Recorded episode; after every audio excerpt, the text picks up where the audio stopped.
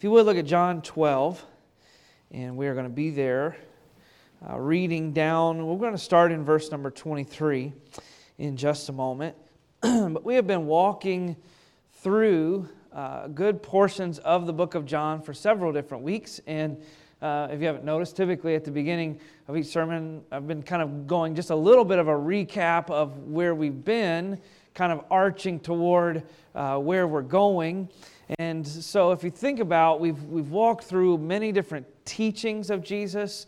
Uh, we've talked about miracles of Jesus. We've seen him heal uh, blind men and feed thousands. We've seen him heal and raise Lazarus from death. And uh, so that had been kind of his crowning miracle up to this point.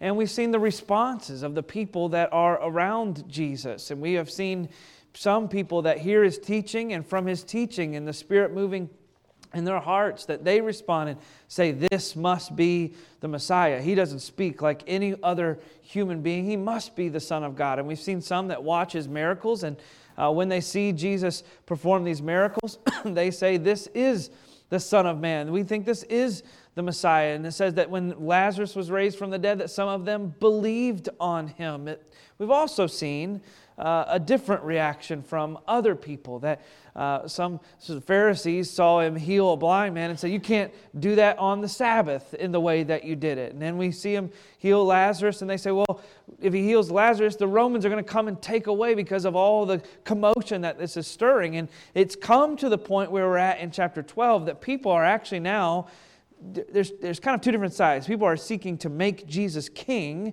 We see that, to make him a physical king, not a spiritual king. We've seen that last week as we sort of went through that triumphant entry and they're laying down palm leaves and they're uh, putting their robes and their uh, garments on the ground and letting him kind of uh, come in as a king instead of walking to the passover feast he was riding on a donkey and so there's sort of these physical things and indicators and they want to make him their physical king and then there's others that want to murder jesus and so you have these two totally starkly different reactions. You have some that, when they see what Jesus is doing, want to make him a physical king. And then you have others that say, we want to kill him. And Jesus really was not looking for either of those reactions out of his true followers, out of his real disciples. He just wants them to follow him and trust in him spiritually. And so we kind of have come to this point where Jesus is going to make a pivot moment, a pivoting moment in his ministry here on this earth. We've already said we've entered into that last week of his life here on this earth.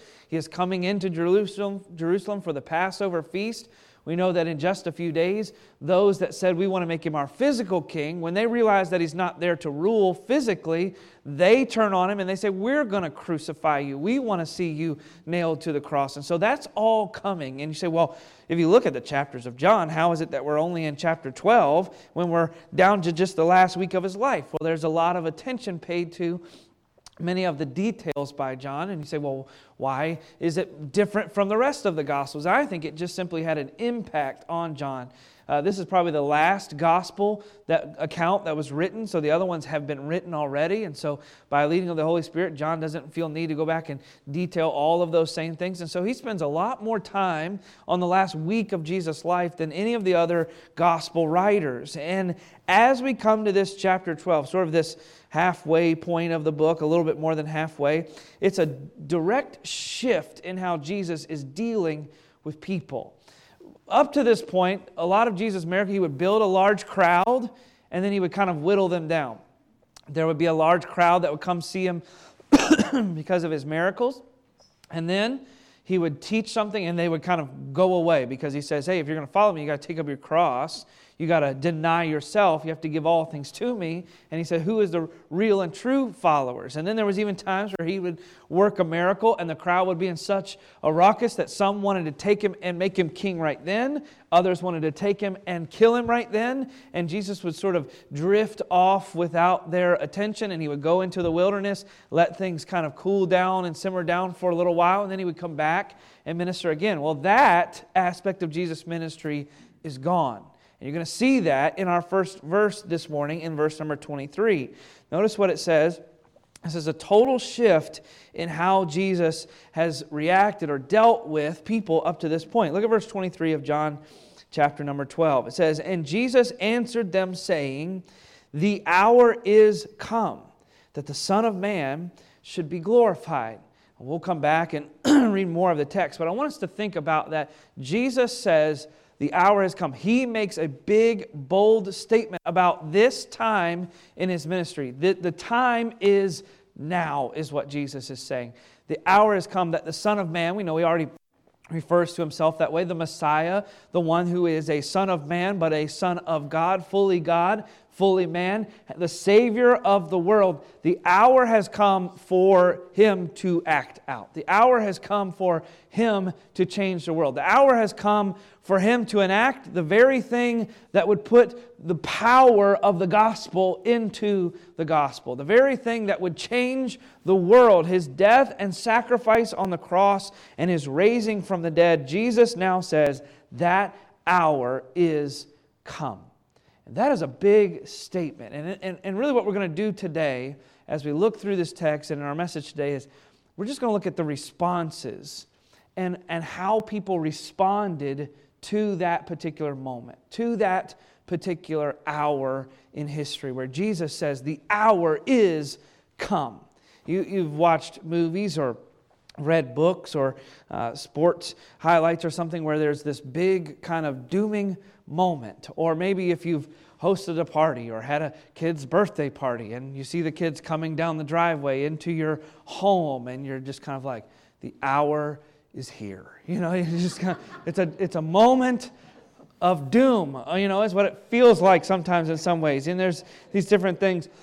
I think of a particular uh, scene or a particular moment in a, a, Tolkien book where they're getting ready to go into battle and all these men are lining up and the enemy's opposing and they're coming in, they're getting ready to attack and going into Helm's Deep and they're getting ready to fight and all these arrows are flying and, and, and they're starting to just launch and this battle's about to begin and the king kind of sitting up looking over all of it. He says these words, he says, and so it begins.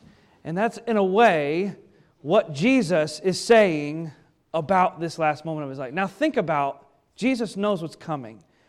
He's a human Messiah in the sense that he knows what's coming along. In, in a way, he can kind of sense from the people that are about to kill him and that are about to turn on him. But he's also a God Messiah. He is both. And so he knows in detail what he's about to suffer and what he's about to face. And so when he says the hour is come, he's not talking about fictional battle. He's not talking about something symbolic. He's not talking about a kid's birthday party, and it's not a pregame speech before the Super Bowl. This is the defining moment of the universe in which he knows the wrath of all mankind is going to be put on his shoulders, and he is going to bear the judgment of God for all men's sins. And so there's gravity when he says, The hour is here. And so, what did they respond to? How, what, how were, did these people that were there, how did Jesus respond? How did God respond to these things? I want you to look, if you would, at verse number 27. We finished up with verses 24 through 26, the end of our sermon last week. So I want you to see in verse number 27 how has it responded to this hour? Jesus speaks again about the particular hour that has come. Look at what it says in verse 27. Now is my soul troubled, and what shall I say? Father, save me from this hour. But for this cause came I unto this hour. So he says there's an hour that's come. When we're human, sometimes we just respond when a moment comes that way. But Jesus says the moment has come, and I have come here for this moment. He's not responding in reaction, he's not making it up on the go. And I'm glad he didn't come with a, with a mindset to just, I'll just try to redeem people from their sins. He came with a plan, and he says, I have come for this cause into this hour. Look at verse 28. Father, glorify thy name. Then came there a voice from heaven saying, I have both glorified it and will glorify it again. And the people, therefore, that stood by and heard it, said that it thundered, and others said, An angel spake to him. Jesus answered and said, This voice came not because of me, but for your sakes. Now is the judgment of this world. Now shall the prince of this world be cast out. And I, if I be lifted up from the earth, will draw all men unto me. This he said, signifying what death he should die. The people answered him, We have heard out of the law that Christ abideth forever. And how sayest thou, the Son of Man must be lifted up? Who is this Son of Man? Jesus, then Jesus said unto them, Yet a little while is the light with you. Walk while you have the light, lest darkness come upon you. For he that walketh in darkness knoweth not whither he goeth. And while, he, while ye have light, believe in the light, that ye may be the children of light. These things spake Jesus and departed. And notice this, and did, and did hide himself from them. Notice he's saying, for just this moment, he's away from them. But how are they going to respond? Like verse 37. But though he had done so many miracles before them, yet they believed not on him. So you kind of imagine Jesus tells them this big thing walk in the light while you have light. I am the light of the world. He's already told them that. Respond now before darkness moves in over your heart and you don't respond to the light. And it's almost as though John kind of gives us a little bit of an aside. He kind of sets aside for a moment to show us their reaction. So these people that have laid down their coats before him, that have watched these miracles, that have listened to his teaching, it's sort of another defining moment for them. And what does it say about them? But though they had, uh, though he had done so many miracles before them, yet they believed not on him. That the saying of Isaiah or Isaiah, the prophet, might be fulfilled, which he spake, Lord, who hath believed our report? To whom hath the arm of the Lord been revealed? Therefore could not they could not believe, because that Isaiah said again, he had blinded their eyes and hardened their heart, that they should not see with their eyes, nor understand with their heart, and be converted, and I should heal them. These things said Isaiah when he saw his glory and spake of him. Nevertheless, notice this among the chief rulers also many believed on him. So now you have some that did not believe, and then you have some that do believe. But notice what they acted out visibly. But because of the Pharisees, they did not confess him lest they should be put out of the synagogue. For they love the praise of men more than the praise of God. Let's pray and ask the Lord to bless his word this morning. Lord, we come to this passage in which you say that this is a very important hour, that the hour has come, the time has come, and the redemption of man is about to begin. And we pray that we would see it and that we would understand it and that it would weigh uh, heavy, that it would have great gravity on our hearts and how we live and how we act and what we do in this world. And we pray that you would teach us from it. And we pray this in your precious name. Amen. And so we have seen Jesus sort of building to this moment. And he says, The hour is come. Now, he is not saying physically 60 minutes are here. These 60 minutes uh, that are going to tick away, 60 seconds in each minute are going to tick away, and when that hour is done, it's going to be done. He's saying this moment is here. This time has come. We have built to it all, and there's so much pointing to that at this point. If you think about all that we've seen in chapter number 12. You see these people laying down their coats before him, ushering him in as the king, and it sort of points to the prophetic uh, speaking. There is a king that is coming, and he's going to come. He's going to be riding on a donkey. It's just more and more proof that Jesus has come and that Jesus is the Messiah. We even see another one. Remember last week we said that it said that the Greeks came seeking for him and said, Sir, we would see Jesus. Even that sort of points to the fact that Jesus' messianic ministry, his ministry as a Messiah, is kind of coming to a head because now all the world is coming and interested in him, not just the Jewish people. Remember, we just read, Jesus says, If I be lifted up, I will draw all men to me. He says, I came to the world to save the world. He's saying all men are going to come to me. And it sort of points that now not just the Jewish people are coming to him, but the Greeks are coming to him. And so all of this is building and building and building. His miracles have built to sort of a pinnacle moment, raising Lazarus from the dead. His teaching has sort of come to a pinnacle moment in which he says, You must follow me his relationships with his disciples have grown to this point. His relationship with the Pharisees have come to the place where they're trying to kill him. His relationship with those around him in his community, the Jews want to make him king. The Greeks want to learn about him. Who is this man? His fame is spreading abroad. And so Jesus' ministry is building and building and building. Excuse me. I've got a frog back there or something this morning. So he has been building to this point of his ministry. And what does he draw our attention to? He says, This hour has come. And then this morning, I want you to think there was four responses, if you want to look at it that way. There were four responses to this particular moment of Jesus' ministry.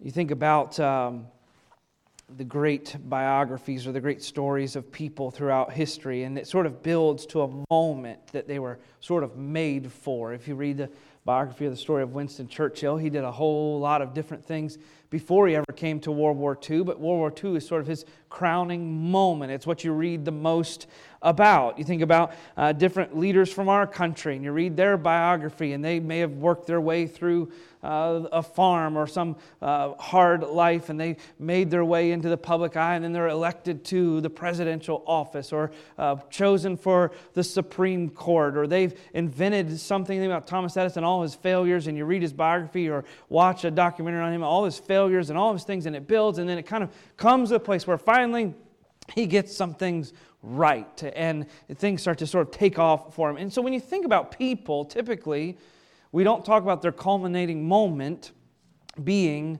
their death. But for Jesus, that's exactly what we find. It is all pointed to his death on the cross. And why is that? It is because of the weight, it is because of the action that the cross carried out in our redemption. And so, in the gravity of this moment, we find four responses to this hour. And I want to talk about them this morning. If you want to jot them down as we go through or underline uh, the name of the person that's there, you'll find it there in the scripture. But here's the first one. We find it in verse number 27. What was Jesus' response to this hour? We'll start with the one who, uh, who kind of gave us the hour and signified it in the moment anyway. What was Jesus' response to this big hour of his ministry? Look at verse number 27. Now is my soul troubled and what shall I say? When you read that, it's kind of like, is there a opening in the uh, deity of Christ? Is he, is he afraid of what is to come? Is he nervous? Now, word they're troubled, it doesn't mean he's sitting there biting his nails or he's uh, pulling on his skin or he's shaking in fear. It means he is revolted. It means he is turned away. He is, in a way, he is in anguish thinking about the moment that is to come. And his response to this moment, there's a lot of things carried here. Jesus knows the sorrow that sin has caused in this world. Jesus knows the sorrow and the pain and the destruction that sin has brought to the human race who were created to glorify God as nothing else could, but ruined in sin, he now looks to this hour and says, I am I know the weight of what is about to happen thinking about the gravity of the judgment of mankind poured out on his shoulders, poured out on his life, all the sins of all men. He's probably thinking, in a way, about the, his relationship with his Father for the first time in his life. Now, Jesus did not become a sinner on the cross, but he bore the weight of the sins of every man. And in that weight of those sins, he also bore a, a separation from his Father for those moments. And his father had to turn and look away from his presence and his gaze as his son drew in the weight of the sins of every man. And so you can see that his heart would be troubled. But notice it doesn't just say, Now is my soul troubled. Notice what else it says, the way he asks. He says, And what shall I ask? Father, save me from this hour? I think that's an appropriate kind of inflection, a way to read that. He's not saying, I would ask you to relieve me from this hour. He does say, Father, let this cup pass from me. Is Jesus really literally saying to God, God, I don't know if you have another plan out there, Father, but could you save me from this? I don't believe that Jesus is doing that because he's omniscient, omnipotent God. He knows this is what's going to be carried out. But it does show the weight and gravity of the moment when he says, if, if it were up to the physical man, if it's up to my physical body, I'd say, hey, let's, let's move on from this. Nevertheless, notice what it says at the end of the verse. But for this cause came I unto this hour. He says, I know there will be anguish, I know there will be pain, I know there will be torment, but It's why I am here. Have you ever had a big, bad circumstance or moment in your life that you knew was coming?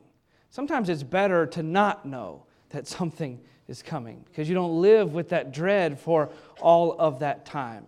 It'd be like if somebody, uh, you know, strapped you to the train tracks, right? You see the old Western movie where you're chained to the train tracks. You know, eventually the train's coming. You may hear the horn a mile and a half, two miles away. And so you know that doom is coming. But far more than that, Jesus sees in front of him the danger and the dread and the torment of the sins of the world coming upon him like a freight train, if you would picture it that way. And he knows, I am here to absorb this. I am here to bear it. I am not here to be set free. I'm not here to find a way to escape. I'm not here to find the trap door. Nobody's going to come and clip the chains and rescue me. I am here to take it all. And Jesus, knowing that, look at verse 28, says, Father, glorify thy name. So, what was Jesus' response to this hour? You could say his response was one of anguish but I think we can phrase it an even better way it was submission to anguish. When Jesus looked and saw what was coming, he didn't just think about the pain. He didn't just think about the awful place of the cross. He didn't just think about the dread or the humiliation or the spitting or the slapping or the crucifixion itself. He thought of two things. He thought of the anguish, but he thought of his submission and obedience to that anguish think about how impactful that should be in our own lives. If Jesus Christ could look and see the weight of the sins of all men and the judgment and the wrath of the Almighty God of the universe coming toward him, and in that moment of anguish say, I still give myself for this cause. What should our response be when God calls us to our uncomfortable moments of life? When God may not let us see it coming months or weeks or even days or hours down the road, but when a problem, when a trial, when a moment of suffering, when something bad comes into our lives, when a temptation of sin comes our way, and inside we are tormented in a way, battling back and forth between what the flesh wants and the spirit wants, what should our response be? Is there going to be problem? Is there going to be suffering? Is it going to be uncomfortable? Sure. What should our response be, though? Submission and obedience to that anguish and to that trouble. It doesn't mean that we lay back and say, you know, Lord, give me you know, polio and boils and all the horrible things that you could give me possibly so that you can be glorified. I want to have the most miserable life I can possibly have. No, that's not his point because Jesus has borne our sin and he's uh, borne our anguish for those sins, though it means that we can stand before God in whatever He does bring. It is far less than we deserve. It is only for our good, pointing toward His glory. And so I can humbly and willfully submit to His will and accept whatever the outcome may be. Jesus Christ, looking toward the cross, lays himself down before the Father and all the world and says, Father, be glorified. And what should our response be in our lives? When something's uncomfortable, when we have a struggle, when there is a burden of life on your heart, when there is a relationship problem within a family. It is not that we try to fix it all on our own or complain our way out of it or, uh, you know, really bear down and, and dig down and say, God, even save me from this turmoil. Notice, God, Jesus doesn't pray that saying, God, free me from this or I'm going to fix it myself. He being God, he could have done whatever he wanted to do, but he doesn't do that. He asks for his presence in those moments. And he says, now is my soul troubled. Should I say, Father, save me from this hour? No, for this cause I have come. Father, glorify thy name. How do we respond to the suffering and problems of life? Is it anguish, which it can be, or is there a submission to that anguish in that God knows what's best? God will eventually, and here's the wonderful promise. I spoke about promises in our Sunday school classes and different places and Bible classes this morning. Here's a wonderful promise is that one day God will set us free from all of those problems, from all of those trials. But in that moment, it may be what He has for us. I have this uh, little thing that my dad got for, uh, for myself, and then he got it for uh, my brothers as well. And on the inside, he had this inscribed, and it says, it means more to me now, of course, than it had before. On the inside of it says, My dear sons, may God always protect you and give you strength. And I hadn't thought a whole lot about that. You know, that's just one of those phrases. It's just there, and it's different things. It has a couple markings on it and a stone to it and different things with it. But you know what it doesn't say? It doesn't say, May God save you from all pain and discomfort. It doesn't say, May God give you great success and lots of money. It says, May God give you strength and may God protect you from whatever you need to be protected from and for whatever you need strength to bear. May God be with you in those trials and in those problems and situations. And Jesus gives us an example of how we should respond to those moments. And it is with submission and obedience to whatever He has for our lives. The second response is from the Father Himself. Look at verse 28. Jesus says, Father, glorify thy name. And then came there a voice from heaven saying, I have both glorified it and will glorify it again. The people, therefore, that stood by and heard it, said that it thundered, and others said an angel spake unto him. So, what is God's response to this? What is the Father's response to his Son's prayer in this way? Jesus' response to the moment was submission. God responds by speaking of Jesus and pointing to the glory of Christ. Now, God the Father, throughout the Gospels, spoke three times, at least that we have recorded, he spoke three times audibly. What, what were they? We just had one. What was the other ones? Somebody say, you can holler it out. We can participate. What was it? Baptism. All right, that was the first one. He, they, he spoke audibly when Jesus was baptized. What, when was the other one? When he was transfigured, when he was kind of shown in his glorified body before those few disciples. And now, again, as he's about to enter his death, you say, well, that's neat. What are those three things? How do they sort of tie together? And there's a couple ways that you could uh, kind of look to that. You could say, well, his baptism, that was sort of an introductory moment, a good moment. And then you have his transfiguration, that was a great moment. And then you have his death, and that's sort of a sad moment. You could say that it was kind of in, a order of time or uh, chronology that his baptism was the beginning his transfiguration was the middle and then now his death is sort of at the end but there's more that ties those three things together than meets the eye at first all three of those moments were jesus having his true identity revealed. There was those in those three moments there was no more clear moment of Jesus as God in his ministry than when he is baptized into that ministry, He's saying signifying this is yes, this is the beginning. This is my son. Then, when he comes to the Mount of Transfiguration, he is in his glorified body and he's saying to those disciples that were around, This is God. And now he's coming to his death, and God speaks again, signifying who he realizes. He says, This is my sacrifice.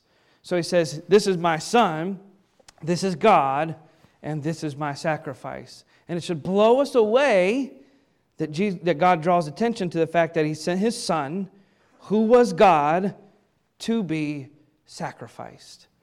And so, in this moment, what does God the Father tell us? What does He want us to notice about these things? He wants us to see the unswerving obedience and submission of His Son to the Father and how they glorify each other.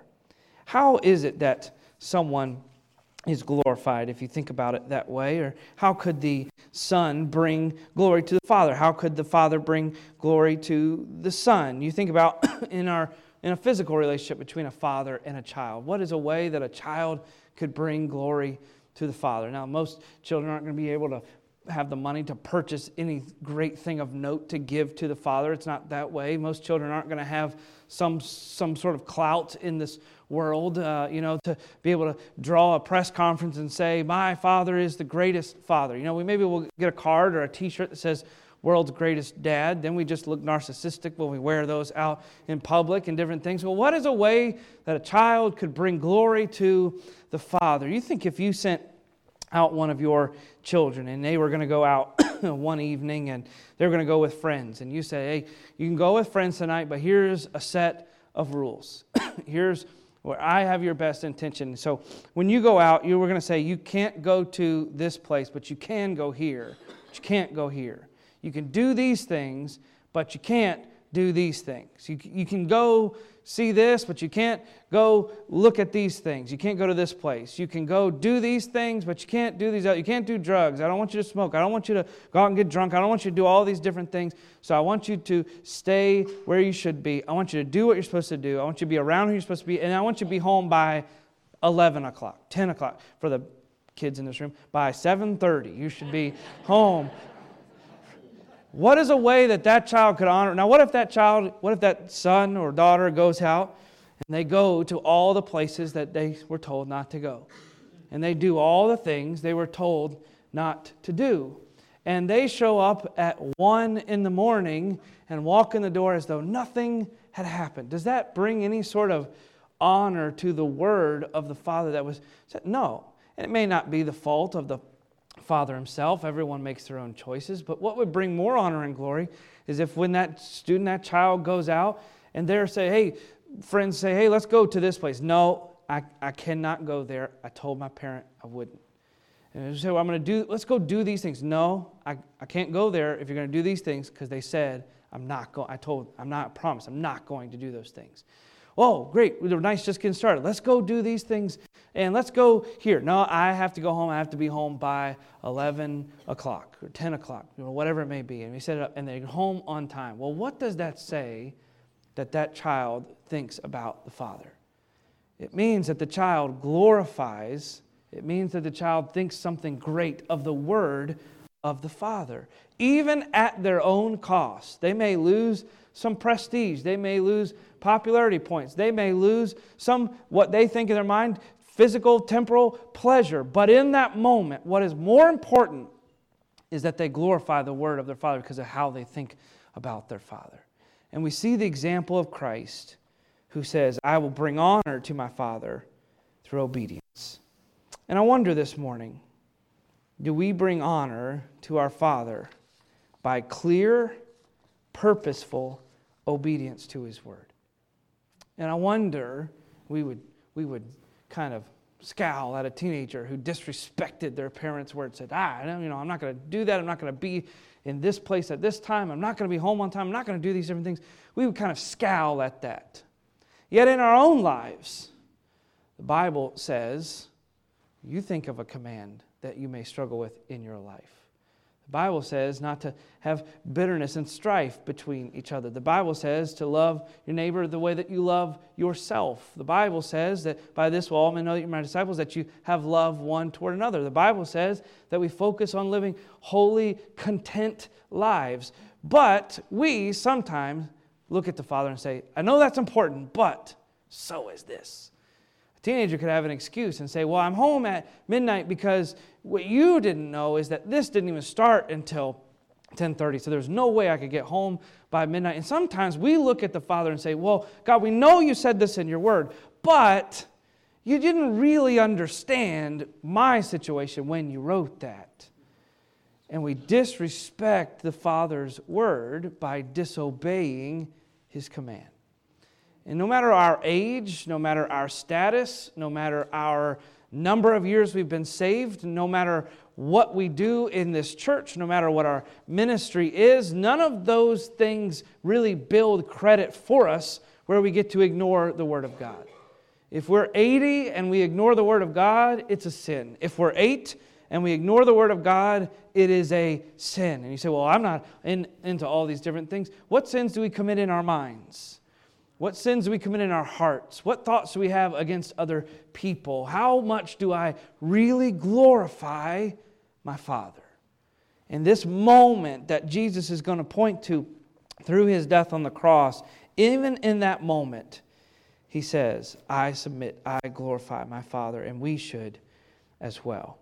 Let's look at the second two very quickly this morning, not as long as the first two, but I want you to notice the third response. And if you want to write down, we had Jesus' response, we had God the Father's response, and now we'll say it this way the spiritual world's response to this hour. And you'll find it in verse 31 and 32.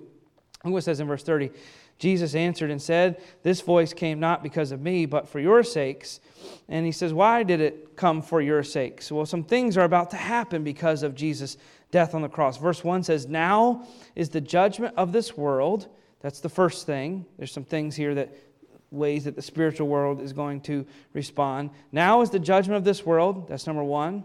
The second thing, now is the prince of this world be cast out. Now shall the prince of this world be cast out. Here's the third thing, and I, if I be lifted up from the earth. So Jesus is going to be lifted up and signifying the death that he would die. And then number four, I will draw all men unto me. And so Jesus says, here's what the cross is going to do it's going to set a dividing line of judgment for all the world. Now there is a razor thin line, and you're going to land on one side or the other. There's no gray road in between. What do you believe about Jesus? Now is the judgment of this world. Now shall the prince of this world be cast out. He's going to bind Satan. Satan no longer has preeminent power over souls of men on this earth. There is freedom. There is a way to escape. What is that way to escape? It is by Jesus being lifted up from the earth physically on the cross. And when he did that, did that, he can now draw all men to himself. And I am thankful that the spiritual world's response to this was under God's control. Now is the judgment of the world. I want us to think about that just for a moment. When Jesus died on the cross, I said a second ago, it, it set a dividing line. This you say there's this rug that's up here, and if you where are you going to be on the platform? You can kind of be on that side of the rug, on this side of the rug, or on the rug. Well, it doesn't work that way with our spiritual lives. You are for Jesus and in Jesus, or you are against Jesus to be judged by Jesus. There's no kind of halfway middle ground. There's no apathetic heart toward Christ. The same way that in this story, eventually, everyone's going to land on a side. There's going to be these ones that said, oh, We're not sure what we think about Jesus, we're not sure if we believe, and they're eventually going to cry, Kill him. The Pharisees are going to help enact all these things to put him on the cross. The ladies that were going to come to his tomb, they firmly believe in Christ. And then when he's risen from the dead, his disciples are fully going to trust in him, and you land on one side or the other. Sometimes it doesn't make a lot, it doesn't seem like a big deal to us because we're Christians. We believe that, of course. Now I'm on the right side. But how does this affect how you look at other people? Let that sink in for a moment everyone you know in this world lands on one side or the other. It doesn't matter how nice the neighbor is across the street, it doesn't matter what they have done for you. It doesn't matter what the businessman that you sit beside at work, it doesn't matter how kind and cordial he is, how respectful he is, though the, those are all good qualities. It doesn't matter how bad the person is. It doesn't matter what the person said to you when you were in line at Walmart or the store. It doesn't matter what they said to you when you bumped into them on the street. It doesn't matter how demeaning they are to you as a person or as a coworker or as uh, an acquaintance. It doesn't matter how wicked or evil they're going to land on one side or the other.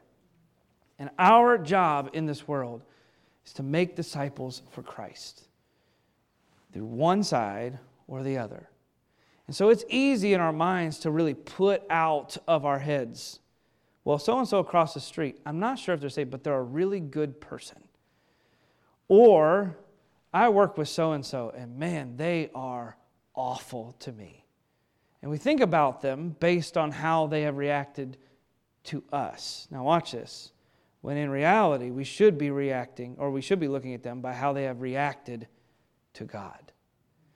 And we kind of place ourselves in the position of God by saying, I'm going to judge what kind of person you are based on how you treat me.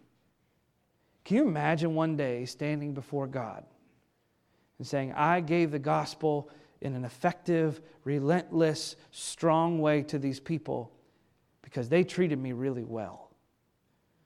These I did not give the gospel to as strong because they didn't give me the opportunity, honestly. They were so mean, or they were so this, or they were so that. You know, they caused a ruckus in, in my life and kind of caused problems. We look at people sometimes, even within our own church body, that way.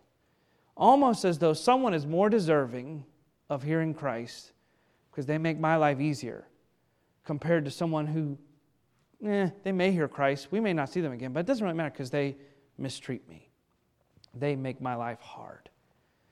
Can you imagine? Jesus Christ says, I will draw all men to me. The ones that nailed his hands into the cross, the ones that whipped his back, the ones that smacked his face, the Pharisees that were deceitful and lied about him, the disciples that loved him, the women that he had ministered to and saved out of their sin. Jesus says, I'll draw all of them to me. What makes it okay in our minds to treat people differently and to see them any way other than saved or not? The ruler of this world, it says, is going to be cast out. He's going to be bound. And though sometimes we feel like he is winning, Though sometimes we feel like he has the stronghold, and though sometimes we may look at somebody's life and say, there's no way they can be effective for Christ, this verse says he would be cast out. This verse says the gospel is stronger. These verses say Jesus has conquered the devil. And so when we look out in a defeated attitude, what does it say about our God? He's strong enough except for that person. He's strong enough, except that culture and society works this way. He's strong enough, except if that person would just, if they would just treat me, if, if my life were different. But he says it's very simple judgment's coming on the world. Satan has been bound. And if you'll lift me up, I will draw all men to me. He doesn't say your, your job is to fix everyone and get everyone to come. Your job is to lift up Christ. And so this morning, I wonder as we come to this moment in Scripture, what does your life do? Are we more focused on the person? Are we more focused on the circumstance that we're trying to minister into? Are we more focused on what's going on in our community? Are we more focused on what's going on in the people around our church? Or are we focused on lifting up Christ in love and in truth? And that brings us to the final response. And let's look at that, if you would there were some people there that responded a certain way. Look at verse 37. But though he had done so many miracles before them, yet they believed not on him. Look at verse 42. Nevertheless, among the chief rulers, and that was a big deal. Some of these chief rulers, these same ones that were against him at first, it says also many believed on him. We don't ever really hear about them again. It says, but because of the Pharisees, they did not confess him lest they should be put out of the synagogue. Now, there's a whole other direction we could go that someone here wanted to come to repentance of their awful sins, but the religious people around them affected them in a way that they wouldn't do it. We can infer that, think about that of our own minds. I wonder who we have kept from coming to Christ because of our judgment toward them. Look at verse 43. For they love the praise of men more than the praise of God. And it's easy to point at them and say, well, they love the praise of men, so. But often we create a culture of praising people instead of praising God. And that kind of culture brings people to want the praise of men more than they want the praise of God. And I wonder in our families this morning, you're a parent, what do you want from your children more? Do you want them to earn your praise? Or do you want them to earn God's praise? Your coworker, do you want them to impress you? Or do you want them to come to God? Your family member, are you seeking more to see their life change, to impress and, and, and give your approval? Or are we seeking God? A life that makes much of Christ brings many to Him. Think about that. A life that makes much of Jesus can bring many to him. But a life that makes much of self tends to just push others away. And so I wonder this morning when Jesus came to this moment, when he came to the cross, in humble submission, he said, God, do what you need to do through me. And I wonder this morning, what moment are you in in life? You may not be about to come to a cross, most likely not, like Jesus did, not a physical one. But you may be coming to a crossroads. You may be coming to a moment in life which you could praise and glorify your God and draw others to Him. Or you can make life about yourself. Our response should be Jesus has come to change the world, and I want to be a part of it. Think about this Jesus knew what the hour was. Do we know what the hour is in our lives? Jesus knew what awaited him, and we know what awaits us. Jesus knew that death was right around the corner, and I wonder do we really understand and believe that though we may live another 40 years, 50 years, 60 years, the truth is death is right around the corner. He said, what a way to end a service on a nice, positive note. But the point is, we do what we can for Christ now. And I leave you with these words that Jesus says Yet a little while is the light with you. Walk while you have light, lest darkness come upon you. For he that walketh in darkness knoweth not whither he goeth. While you have light, believe in the light, that ye may be the children of light. And so this morning, as a church, may we pray we have light for a little while longer. We should worship Christ and draw others to him. Lord, we praise you for your goodness and your love. Thinking about this. In a way, it's a complex passage. In another way, it's very simple. And I wonder this morning if we really examined our own hearts, are we living more for self or are we living in service? Are we living more for our own glory or for God's glory? And I wonder this morning if we would think about the fact that you have saved us and left us on this earth for a purpose. If we could not affect this world for you, I would think that when you saved us, you would just take us out of it. But the fact that you've left us here means that you have a great purpose for us.